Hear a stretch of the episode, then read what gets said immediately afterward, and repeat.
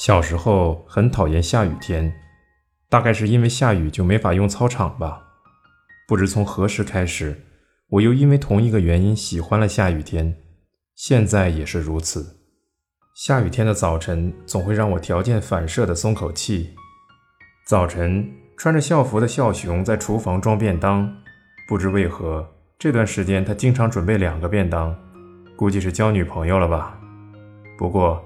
一般应该是女方准备便当吧，我不禁想这样调戏她，于是从她身后伸手抢了个小番茄塞进嘴里。喂，哥哥，我把他的抗议抛在身后。高中生之间的恋情肯定很简单清新吧？我有些嫉妒了。老妈离家出走近三周，说实话，老妈不在家里反而更整洁，房间也宽敞的令人愉悦。愿意收留那家伙的清水先生果然很厉害，拜托就继续收留下去吧。我撑开伞，往车站走去，一大片雨伞争先恐后般的奔向同一个方向。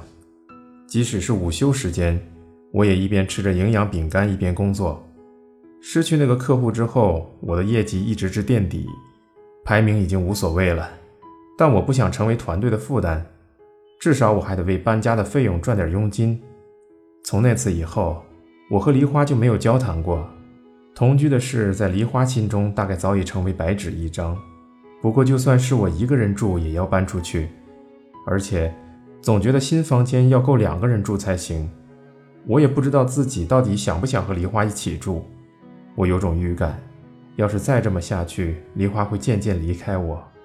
即便如此，我还是希望有能租两人房间用的经济实力。为此。我现在能做的事就是尽可能的拉客户，提供有吸引力的商业企划。我惜时如金的工作，但业绩完全没有上升，越练习精神越疲惫。学生时代在社团活动中体会过的这种感受又苏醒了。同事们对我异常温柔，这一点也和那时一样。田边从外面吃饭回来，给我带回一只雪糕，我一边舔一边苦恼地思索着。窗外的风景中，进入梅雨季节的天空。当台式电脑显示时间为十八点半时，我先走了。我大声说完这句话，出了公司。我用余光看到科长震惊的脸，但他什么都没说。他知道这段时间我一直一个人工作到末班车时间。雨势比白天强了些，路灯的光线因此比往常更刺眼了。我急着向车站赶去。小翔，一段时间不见，你好像瘦了呢。梨花从甜点菜单上抬起头，像下定决心似的说道：“在梨花的手腕上，刚才我送她的金色手镯闪耀着光芒，上面还配着细小的月牙，跟我预想的一样，很适合梨花纤细的手腕。大概是这个原因，梨花看起来与往常不同，更像是一个遥远的存在，美丽却触碰不到的月亮。”我心想，要是选个其他东西就好了。呃，是吗？大概是因为工作很忙吧，所以也没怎么和你联系。抱歉。不会啦，小强这么忙还抽空见我，我才觉得抱歉呢。你不得不提早离开公司了是吧？要不要紧？完全没事。出于条件反射，我在细思之前就回答了。接着向前来接受下单的侍者点了两人份的甜点。今天是梨花二十二岁的生日，这也是继我们上次在法国餐厅吃饭后第一次见面。为了今天，我取出定期存款买了礼物，还预约了西新宿可以看到夜景的餐厅。光这两项就花了我一个月的餐费。说实话，见面前我只觉得过什么生日真麻烦。可是。许久不见，他那我见犹怜的样子，还是让我的心隐隐作痛。梨花今天难得穿了连衣裙，藏青琉璃色的薄绸连衣裙，配上黑色蕾丝的开襟毛衣，戎装比平时浓些，看起来比实际年龄成熟许多。这家伙肯定在男人中很受欢迎，我再次意识到这一点。我看了几处房子哦。正当我为甜点中巧克力的甜度束手无策时，梨花突然说道：“什么？”我反问道：“曾经在哪里听过的爵士乐的现场演奏，与周围外语嘈杂声混在一起，让我没能听清。上周我去看了几处房子，梨花探出身子，提高了音量，又重复了：“还有照片呢，要看吗？”这里是明河谷，楼龄四十年，比较旧，但很宽敞。你看，房间是用走廊来分隔的。所以可以住两个人呢。梨花一面展示智能手机上的照片，一面解释。我含糊不清地答了几句，心里惊讶不已。同居的事竟然没作罢，我对此感到困惑不解，同时又为自己没被抛弃一事欣喜不已。两种心情混在一起的感觉真是奇妙。这里的金属窗子关得不太严，冬天可能很冷，不过这里让人有种很怀念的感觉。我注意到梨花正在解释的那张照片上，映着他站在空荡客厅的身影。你和别人一起去看的啊？啊，嗯，剧团里有个前辈对搬家很有经验，所以就请了对方陪我看了。梨花若无其事地回答。在昏暗的餐厅里，他的脸庞在黄色烛光和手机那白色光线的映照下，仿佛是电影里的画面。我突然觉得自己像是在远观别人的人生。那人是男的，真的是剧团的前辈。我注视梨花的纤纤细指，一会儿翻看照片，一会儿放大照片，忍住了没问。但脑中浮现出了一幅画面：我从未见过的导演，在没有家具的宽敞房间里，将镜头对着梨花。接着，那个男人的脸一下变成千叶那家客户的年轻部长。一下又变成我们团队营销中颇受信任的科长，虽然心里明白这不过是内心自卑的一种表现，却也无可奈何。我又开始一个劲儿地喝红酒，好抑制心中的痛楚。出了餐厅，走在路上时，梨花变得很饶舌。他说的竟是些无关紧要的话题，比如最近看过的电影了，大学里上课的事了。很明显，这是为了照顾突然沉默不语的我，但我只是含糊不清地回答着。于是梨花开口的次数越来越少了。明明是六月，晚间温度却很低。为了不被雨淋湿，我们合撑一把伞，挨着一起走。结果沉默让气氛更加尴尬了。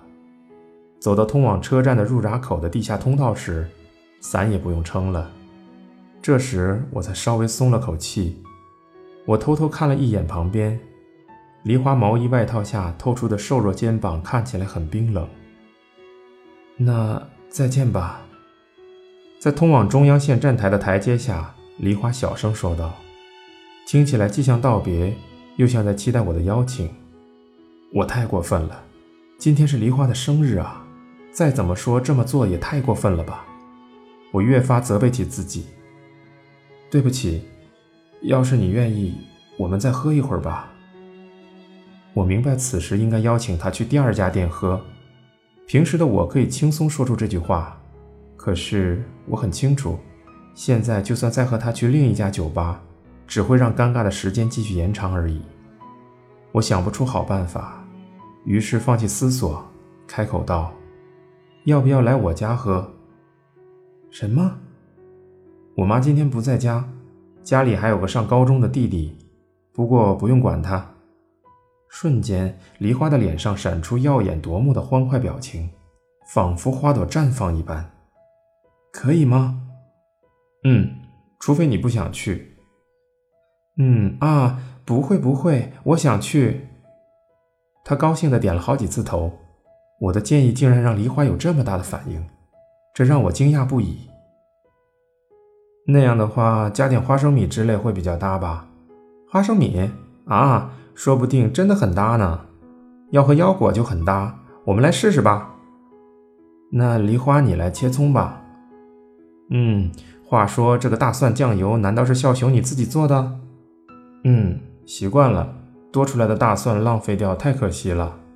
哇，好厉害，笑熊太棒了。怎么形容呢？太神奇了。我喝着红薯烧酒，望着他们，这种感觉越强烈了。眼前这幅奇妙的光景是怎么回事？在我家狭窄的厨房里，穿着连衣裙的梨花套上老妈的围裙，和我弟弟站在一块儿，欢闹地做菜。我在房间里脱下西装，换好衣服出来后，梨花和笑雄已经变得亲密无间。不知是梨花性格直率的缘故，还是笑雄有着令人意外的才能，两人叽叽喳喳聊个不停，像姐弟般快乐。这是我万万没想到的景象，太神奇了。老哥，听说你和梨花都交往两年了，怎么一次都没带来给我们见见？笑雄一面将小盘子放在桌上，一面责备我。盘里装满了用小鱼、葱和花生米一起炒的小菜，桌上还摆了烧茄子、芹菜加黄瓜的沙拉、微辣的炒魔芋。要你啰嗦，高中生快去睡觉。那怎么行？笑熊要陪姐姐我一起饭后小酌呢。不过我不能喝酒。笑熊回答着。梨花不满道：“完全不能沾吗？”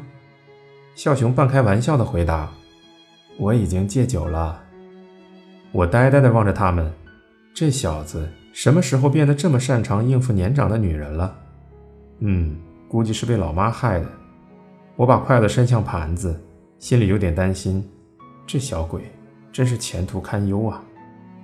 虽然眼前的状况有点莫名其妙，不过下酒菜都很好吃，感觉比要用银餐具吃饭的昂贵晚餐美味多了，而且那滋味深入肺腑。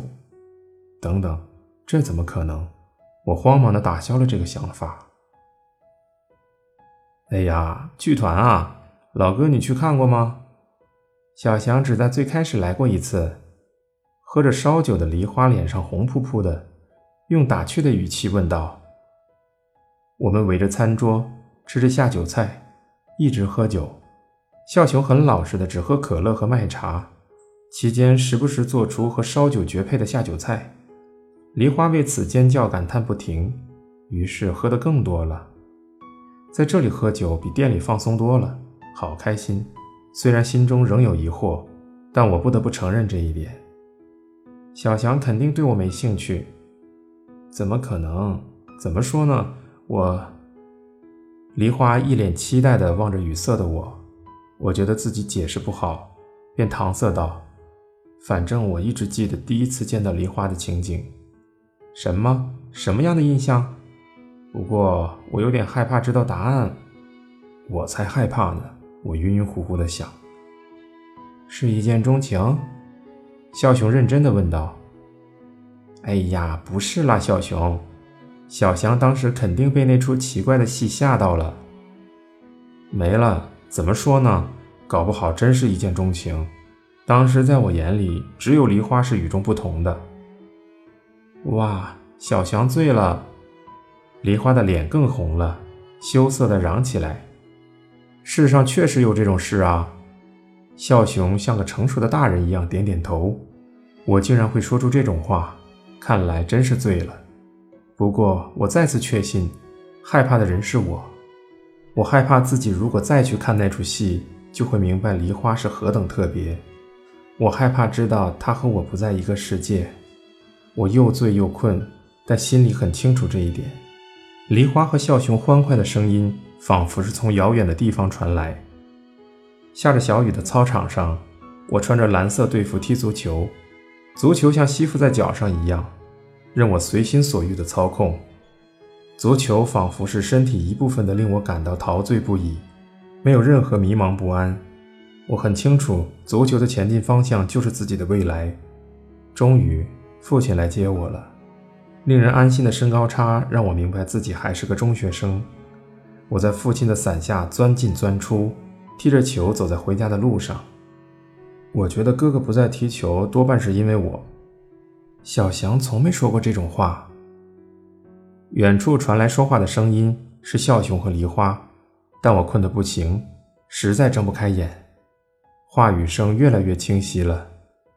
我一直以为哥哥会成为足球选手，他从小学就开始踢足球，高中还参加了全国高中校际比赛。还作为体育特长生考上大学，好遥远！不，不对，声音就从身边传来。我终于意识到自己喝着喝着就在桌上睡着了。父母离婚时，我才上初一，所以直到现在，我都认为哥哥是为了我的学费和生活费才选择就职的。那是小翔说的？不，哥哥不会跟我说这些。不对，不是那样的，根本不是那样。我惊讶的想哭，是我自己决定不踢的，是我自己擅自放弃的。我闭着眼，心里重复这句。我曾经一直喜欢足球，到中学时为止，在学校里比谁踢的都好。高中时也很认真的踢球，但那是因为我觉得作为体育特长生升学比参加普通的考试容易些。在大学里，几乎所有队友的水平都远远高于我，于是我踢球的热情日益减退。大学二年级时，我已经开始冷静的思考，觉得将来应该不会当职业选手，而是去就职。父母的离婚对我来说不过是个时机恰好的幌子。我得承担家里的开支，弟弟还是个中学生，诸如此类的话，我对大学的朋友和队友说了无数次，但不曾对家里人谈起过。如今，我清楚地意识到，倘若我身上真有踢足球的才能，那才能的保质期顶多到十五岁左右为止。那种人身边要多少有多少。那种人凭借着与生俱来的直觉，或是小时候的成长差异等等一些与个人努力无关的要素，展现出异于普通孩童的控球技巧。但随着年龄的增长，身高和肌肉会日渐平均化，于是身上特别的光芒就变得暗淡，天才便沦落为普通人。真相仅仅如此。小翔虽然不怎么跟人说真心话，但其实很温柔。他对梨花也很温柔吗？很温柔啊，他比我成熟多了，但不怎么透露自己的想法，有时会让人觉得不安。不过我明白，他之所以提出同居，是因为知道我有经济压力，所以绝对是我单方面喜欢他。不过正因为这样，今天我觉得好开心。嗯，毕竟他都说是一见钟情了。两人的笑声传来。我心中充满了羞耻和愧疚。此时，我终于明白，自己想搬家的原因是希望梨花能辞掉晚上的兼职。肋骨中存在已久的痛楚渐渐散去，也不知是不是醉得全身发烫的关系，这下叫我怎么好意思醒来啊？我有些羞恼。你们快点走了，我心里默念着，再次沉入梦乡。